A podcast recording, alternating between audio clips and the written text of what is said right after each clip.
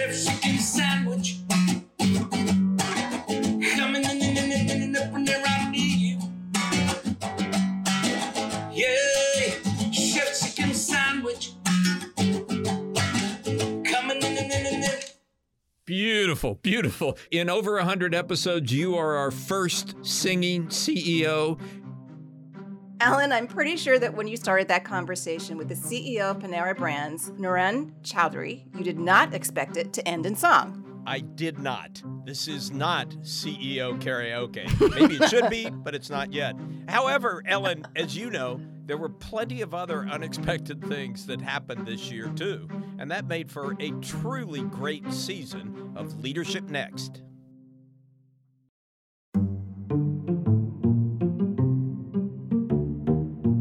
Leadership Next is powered by the folks at Deloitte, who, like me, are super focused on how CEOs can lead in the context of disruption and devolving societal expectations.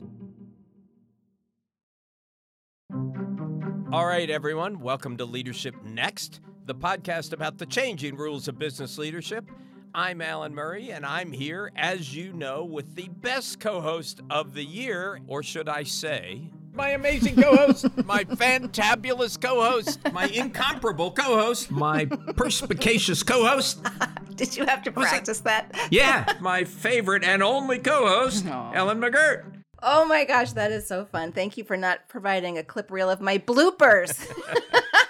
I'm going to have to study adjectives over the holidays, so I'm ready for a new year. I tell you, it does a body good to be introduced that way. So thank you, Alan. You made made a tough year really great. We kicked off this episode with our first ever singing CEO, which was unexpected and delightful. But of course, many of the things we didn't see coming this year were much more serious. On February 24th, Russia fired missiles into Ukraine, launching a war that has displaced millions and likely killed thousands. And the invasion of Ukraine became a big business story when business response, thousands of companies pausing their operations, pulling out of Russia. It was pretty much unprecedented in the history of business. Another sign that businesses are becoming much more active in social and geopolitical affairs. And they don't really have much of a choice. Very much like the pandemic, it was a real time crisis. It was an amazing thing to be able to cover it and capture it here on the podcast. And, you know, these are the moments, Alan, and I, I believe you feel the same way, that we can see in real time whether those values and purpose statements that are on company walls are really there to guide or they're just decoration. I, feel so fortunate, Ellen, that we're able to have these conversations in real time at the moment of difficulty with so many of these CEOs. Two of the conversations that stood out to me one was the the conversation we had with Soren Skou of Maersk, the big uh, shipping company, and then Jesper Brodin, the CEO of Ingka Group, which is better known to most people as the parent of IKEA. The Russia invaded uh, Ukraine in, in, on the 24th of February this year, and uh, maybe it shouldn't have come as a shock, but it did uh, to all of us. And we, we woke up the next day realizing we have a land war in Europe going on, and uh, it's only 1,200 kilometers from, from Copenhagen, where I live. You know, in my management team, we, we got together on the Sunday and said, can we continue to serve Russia? And then I think by, by end of Monday, we had come to the conclusion that, that we could not. And because we, we really felt that if we pretend business as usual, if we do not react to this, basically, then we will just give Russia the impression that they can do whatever they want. And the next, the next, you know, two years from now, it would be the Baltic states or it would be Poland or whatever. So we felt we had to do what we could do. We said, I think Monday or Tuesday after the Thursday invasion that we're suspending our coverage of Russia. And then a couple of weeks later, since this was not a short term thing, clearly, we said we're leaving. Uh, so we have stopped serving Russia and now we are selling the, the assets we have in Russia. We took a $700 million write down in, in connection with our first quarter because actually for us, this is, this is not about making money. It's about doing the right thing. And we simply cannot condone what's going on there. I think it's a true dilemma. The decision might not be so obvious what, what is the right thing to do.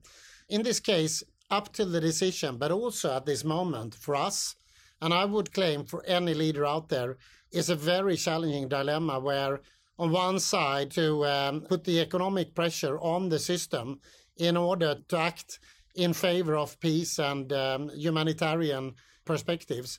On the other hand, um, doing so, of course, leads to a lot of challenges for the Russian population, for, for ordinary people, uh, for co-workers. Ellen, it clearly is sometimes difficult to pinpoint what the right thing to do is, but I also feel like the line has moved for business. You know, that reaction to uh, Russia and the invasion of Ukraine, there really hasn't been anything like it in modern history. I mean, some people point to the uh, business boycott of South Africa during the apartheid era, but that played out over 15 years. This happened in like 15 days. No, you're absolutely right. And I think it also speaks to one of the big undercurrents of the season, too, is that that top down command and control decision making model is really over. You can't respond to something this quickly. You have to have all the information at your fingertips before you make those decisions. And that means real time input from experts and stakeholders who typically aren't part of the conversation. And that means trusting people farther down in the organization to give you the information that you need and make decisions in real time. I think sometimes we should call this podcast Leadership Now because that's exactly what's happening. Another thing we didn't see coming was the threat of a recession. There was so much optimism at the end of last year. And then you had uh, the Russian invasion of Ukraine. That had a, a, caused a spike in oil prices, which exacerbated all the post-pandemic concerns about supply chains and price increases. Inflation became more of a threat. The Fed started tightening. That this is a little economic lesson for you, Ellen. I love it. Th- that led us down the road to uh, at least the expectation of a recession, although we didn't really see it in the U.S. during the course of the year. No, I, I agree. And of course, the great thing about this podcast is that the listeners get what I get is their own canary in the coal mine. You are my great inflation indicator. If you're worried, I'm worried. The thing that's very interesting is that people weren't worried as, as, as much as I'd expected them to be, that they were seeing robustness and strength in other parts of the economy and some and some real flexibility there. And nobody came off as particularly gloomy about it. And here's where I think we should turn and spend a few minutes with the CEO of Deloitte, Joe Ucuzoglu. He's been a longtime supporter of this podcast, obviously, but his day job is advising the world's biggest companies on how to manage through challenge and transition. So we asked for his take on how companies are navigating the threats to the economy. What you see in conversations with business leaders consistently is a recognition that you know, we're, we're operating in an unprecedented environment where so many of the traditional indicators and so many of the traditional models are breaking down. Whether you look at the sort of interest rate environment, the sort of historically high levels of inflation, the forecasts for some level of economic contraction, sort of set against what continues to be a very strong labor market, uh, reasonably strong consumer balance sheets, financial markets that are holding up reasonably well. All that said, you still see business leaders finding ways to navigate that environment successfully for their own organizations and probably a confidence from having navigated all of these curveballs over the past two or three years relatively successfully that even if there are some challenges, there is a belief that businesses will be able to continue to generate positive results for their myriad of stakeholders. So clearly, none of us know exactly what the business cycle will do in 2023. Certain industries will probably be affected more than others. There is a possibility of some level of sort of slower growth or contraction, and we shouldn't minimize any of those things. Companies need to take the responsible steps to be prepared and to be resilient. The issue, though, is not over vectoring to the short term because there are so many positive signals in terms of the medium to long term outlook that overwhelmingly what I hear from business leaders is they want to make sure they're investing through the cycle.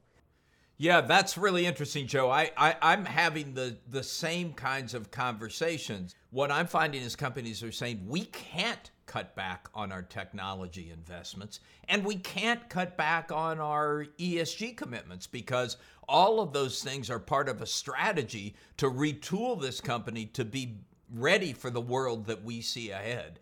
And so, uh, obviously, that's easier said than done. Uh, if your revenues go down and you have less money to spend, you got to tighten budgets. But nobody wants to stop the transformation because they believe it's critical to winning the future. And that's the key, Alan, is prioritization and making certain that those things that are sort of long-term investments um, do not suffer through uh, an, an over-indexing on trying to drive short-term results. I mean, that if you look at this through a broad societal lens, we're undergoing a massive transformation of how we live and work, fueled by the proliferation of so many exciting emerging technologies. And nobody wants to be the one to have pulled back investment and missed out because their competitor set certainly isn't. I have been for weeks now asking every CEO I talk to, say, hey, you got you've got political pushback going on. You've got a governor in Florida who is making woke corporations and ESG the centerpiece of what looks like a presidential campaign. And you've got an economy where things are getting worse and, and uh, uh, money is going to be harder to come by. Together, don't those two things mean that you're going to have to put your social impact and environmental impact goals on a back burner, which we've seen happen in the past in the economy? And everyone I've talked to about it says no. They, they say that these things have become so ingrained in their strategy and the way they think about their purpose as a company that they have every intention of continuing to to to go on. Am I just talking to a self-selected group of CEOs or is that really what's going on? What is unfortunate is that this has become a polarized topic. Maybe not surprising because we live in a society where virtually everything becomes polarized, but if you take the emotion out of it, I actually don't think that there's that much of a gap between those who buy into stakeholder capitalism. And then there are those who want to you know, sort of fall back on shareholder primacy and talk about the imperative of, of driving returns. If you take a long term lens, the reality is that those two points of view actually converge. That in an environment where trust is low, where there's questions out there about whether a sort of capitalist free market economy is working for everyone, that businesses need to demonstrate a level of um, inclusive growth, a level of responsibility in order to earn the license to continue on with their business models. And ultimately, that imperative of doing right by society and communities will feed into being able to generate returns for shareholders. And so I just don't see there as being as big a gap as some would like to make it out to be. Ellen, for me, Walmart is such a great example of this. Uh, I think you wound up having to miss that uh, episode, the interview we did with Walmart CEO Doug McMillon. But he had some really solid examples of how taking care of key stakeholders ultimately boosted his bottom line. Uh, this is not a woke CEO. This is not a technology company from California. This is Walmart, you know, Bentonville, Arkansas, red state, uh, uh, hardcore. They really have to appeal to everyone. Uh, and and I thought the way he addressed the charge of being woke was particularly interesting. Yes, we are here to provide a return for shareholders. The best way to provide a return for shareholders over time is if you have strong communities, associates that are well compensated and happy with their jobs and excited about their futures, a planet that works. I mean, even look at what's happening today around the world. Things are just more challenging from an environmental point of view, and that impacts our business and impacts our business in a negative way. We have to have a strong planet. We want to invest in communities. And as we do that, shareholders benefit over time. And there, there are moments, it's interesting to me to, to think about it you know kind of year by year and quarter by quarter there are moments where as we're looking at these stakeholders we make a decision to say invest in wages and associates in an aggressive way and that impacts earnings and we get downward pressure on the share price. But over time if those associates are enthusiastic about their work we get more sales customers are more happy and we generate a better return. But if you take a snapshot of a decision, you can say, well, you're out of balance. You're out of balance. You're serving customers too aggressively by lowering prices, or you're worried about the planet too much, and you should just be worried about customers and profit. But if you look at the video rather than these snapshot stills, what you see is the video tells a story about balancing multiple stakeholders. And that, again, is the best strategy for shareholders. See, Alan, you're exactly right. And that was so interesting. There he was talking about employees um, in the company. And I can attest from my own reporting that he's having very thoughtful conversations on a regular basis about people, about stakeholders, about the issues of inclusions in a really concerted way. Um, but I want to flag something else too here. The company is equally focused on the environment, which is something I suspect a lot of people don't understand. Yeah, and I think if you look at what Walmart is doing with its Project Gigaton, which is basically working with thousands of Walmart suppliers to hit net zero targets by 2050. It's a it's a powerful program, as powerful as any kind of regulatory regime. And that path, if you play through to 2020, when we set the objective of becoming regenerative, basically means we've done a lot of good work. We're now eliminating 80% of our waste from landfills and incineration. We're 36% supplied by renewable energy. We sell more sustainable products. We've, we've got lots of things we've accomplished. We've got a project Gigaton underway right now with about 4,500 suppliers, where we've already had them report they've saved over 500 million metric tons of greenhouse gases. But it's not enough. And what we want to do is actually help strengthen the environment and becoming regenerative means that you take nature and you take humanity and you put it even more into the center of your decision making as it relates to the supply chain. Okay, Alan, let's talk about people next. Yeah, well, people was a big, big topic in 2022. What was particularly interesting to me is even as we got to the end of the year and the majority of CEOs were predicting recession, when you ask them what's the biggest challenge you face, they didn't talk about the recession. They talked about talent, the battle for talent, the war for talent, the demands that uh, talented people were making, both in terms of pay and working working from home. Uh, it really was the topic of 2022. I'm curious what your takeaway is because I've been thinking about this myself. Is this still a, a talent market where employees hold the cards? That um, that they're able to dictate terms that the way they would when the economy was a little bit more optimistic and sunny because we're still answering some really important questions about where people work and and how people come together um, and and and what hybrid looks like and also anybody who's got kids or elder care responsibilities like the whole person part of the working situation. What do you think Look, I, I am sure the power that talent is feeling right now will ease up some as the unemployment rate rises. I mean, we're still at 3.7 percent. Higher unemployment rate is going to cause some of that to back off. But the fundamental fact, which is driving so many of these interviews we have on Leadership Next, is talent has just become much more important to the value of a corporation. You know, there have been some studies on this. If you go back 50 years ago, the key thing was do you have the factories? Do you have the inventory? Do you have the oil in the ground? It was all about physical stuff. And today, value is created by people more than stuff. And it's really changed the equation for business. This is also very interesting, Alan. And as we've seen over the year, holding on to talent and finding interesting and authentic ways to do that has been top of mind for the CEOs that we've spoken to. As I look at our workforce today, 50% of our colleagues are millennials. And their expectations of the values of their company, the engagement of their leaders, they want to work for a place where they think the company and their leadership share their values. And so I think what you're seeing is their expectation is they want people who are more empathetic, you know, who really engage with them in a very different way, communicate in a different way. I view empathy as a hard skill. It's not soft. This isn't about being nice.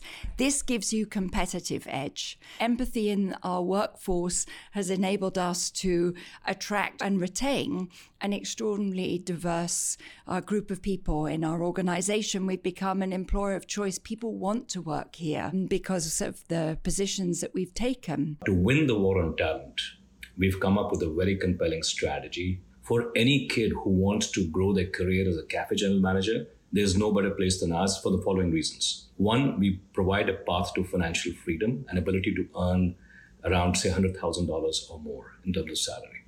Secondly, we're going to be like a school of life for you. We'll not only give you technical education, we'll teach you how to be a better leader, a better human. And you may not be with us forever, but you will be glad that our paths crossed.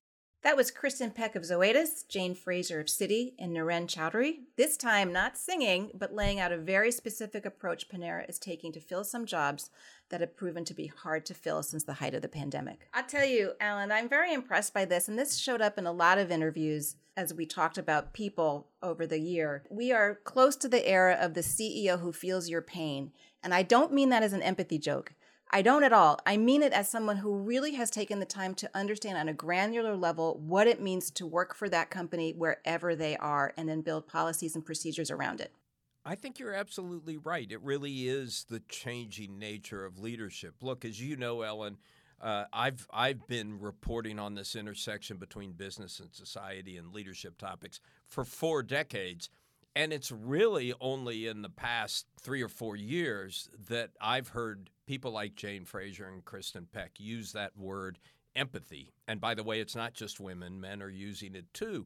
And the point is that to lead in this environment, which so many stakeholders can influence your success, you really have to pay attention to them. You have to listen to their hopes, their dreams, their desires, because your job as a CEO is less about telling people what to do today than it was in the past, and more about motivating them, inspiring them, and you have to understand their hopes and dreams in order to do that. You're absolutely right. And the learning curve has been steep on this for anybody who comes from a majority culture demographic, however you define that, when it comes to inclusion and understanding the hopes and dreams and the unique pathways to the workforce that people of color or a- anybody who's underrepresented in the workforce has had. And as you know, because I, sp- I spend so much time on inclusion, I'm I always worry that when recession comes or when trade-offs happen, that these initiatives and these efforts are going to go by the wayside. They didn't during the pandemic. They didn't. But I'm always worried about that. Ellen, I, I took heart on that from a number of our interviews. I mean, particularly uh, our conversation with Penny Pennington of, of Edward Jones, Sasan uh, Goodarzi of Intuit, and also Indeed's Chris Hyams. During the pandemic, um, we really established the, what we call courageous conversations. The first part of it is I need to get in touch with what I believe and why. The second part of that journey is I want to open myself up to what you believe and what your experience is and how that's shaped you. And then I want to think about how, as a group, as a collective, in this case, as a company, how do we think about the structures and the policies and the conditions and the ways of working together that really foster that kind of place of belonging, of acceptance, of vulnerability in some cases, and of learning? All companies are so transparent about their customer growth and the mix of customers and their financial outcomes. We have to be as transparent about inclusion and what's going right and what's not going right what you need to change. So I think just like you embed, and we're not great, we're not perfect at this, just to be clear. We're working on this every day.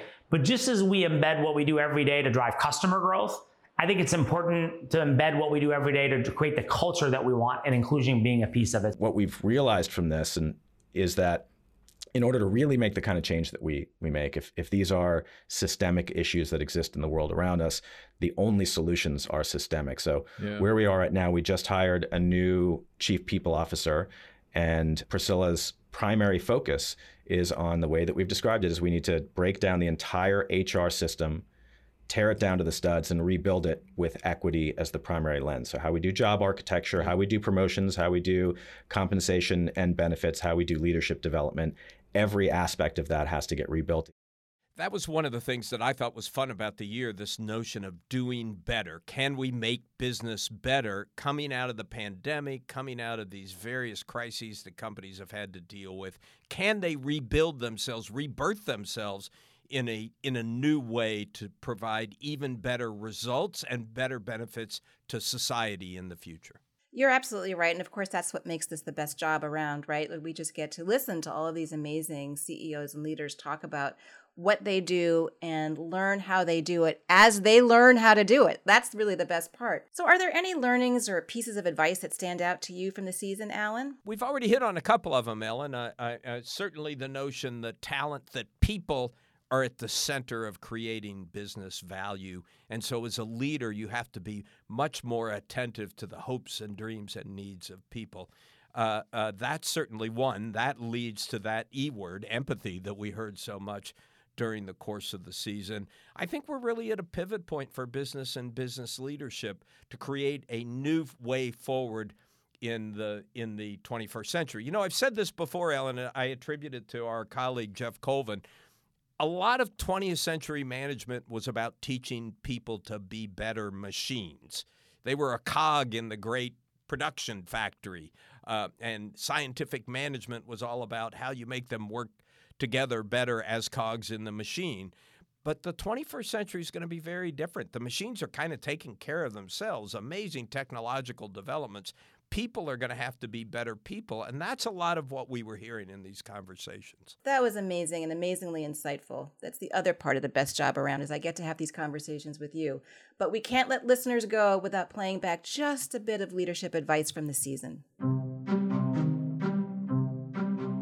we've learned that we have to have kind of crisis response as a muscle in our business and get faster and better. And really, every crisis presents an opportunity, in my view, to either build trust and build cultural fabric both internally and with our customers or to destroy it. You know, when it comes to like what, what I advise other leaders, for me, a, a, lot of that has come throughout my career from really focusing on finding the magic in people around me and, and shining a spotlight on it. And then also surrounding my, surrounding myself by people who see the magic in me because I think life's too short to work for people who don't see that in you. And so if we can create this relationship on the basis of mutual admiration for each other's magic, I think we'll create amazing companies. I drive myself every day with one word, which is curiosity.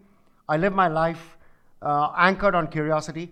Uh, I believe living a life asking questions is such a great way to live life. 29 years that I'm with Pfizer, and I think also the years before Pfizer, uh, I was younger. I'm always uh, a different, hopefully better manager at the end of the year than in the beginning of the year for 29 years. Actually, I say to my people that the moment that I will feel I will be the same, the end of the year than the beginning, I know that that should be the time to go. So that was Hayden Brown of Upwork, Fiji Simo of Instacart, Tiger Tyagarajan of Genpact, and Albert Bourla of Pfizer. And can I just brag on us for a moment, Alan, and our amazing producers? I loved the diversity of voices and companies represented, not only in that clip, but all year. It's really illustrative of what Leadership Next is all about, but also a sign that um, inclusion is starting to take root in industry, that we have access to these wonderful people, and that they're succeeding in leadership positions. So it's a good sign. Yeah, the face of business leadership is definitely changing. It may not be changing as fast as people would like, but it's happening, and we work hard to reflect that on Leadership Next. But I want to go back to Joe Ucuzoglu one more time here. We spent this episode looking back at learnings from the year. I asked Joe what he was seeing for next year, 2023, and here's what he said. I, hope we've all learned our lesson of humility and agility, that we have no idea what's coming at us in 2023 and it will probably be two or three or four things that if you and I were to sit here and brainstorm for an hour wouldn't even be on our list.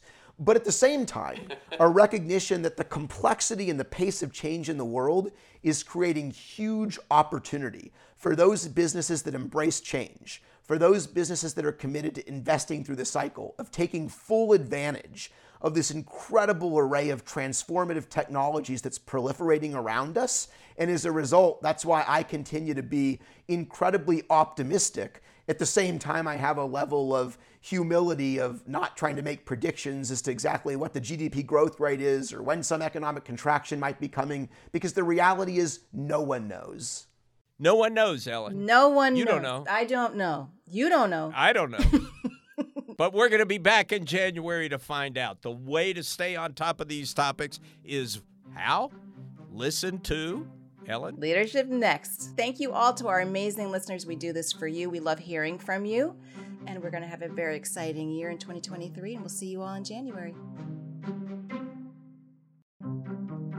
Leadership Next is edited by Alexis Haut, written by me, Alan Murray, along with my amazing colleagues Ellen McGirt and Megan Arnold. Our theme is by Jason Snell, executive producer Megan Arnold. Leadership Next is a production of Fortune Media.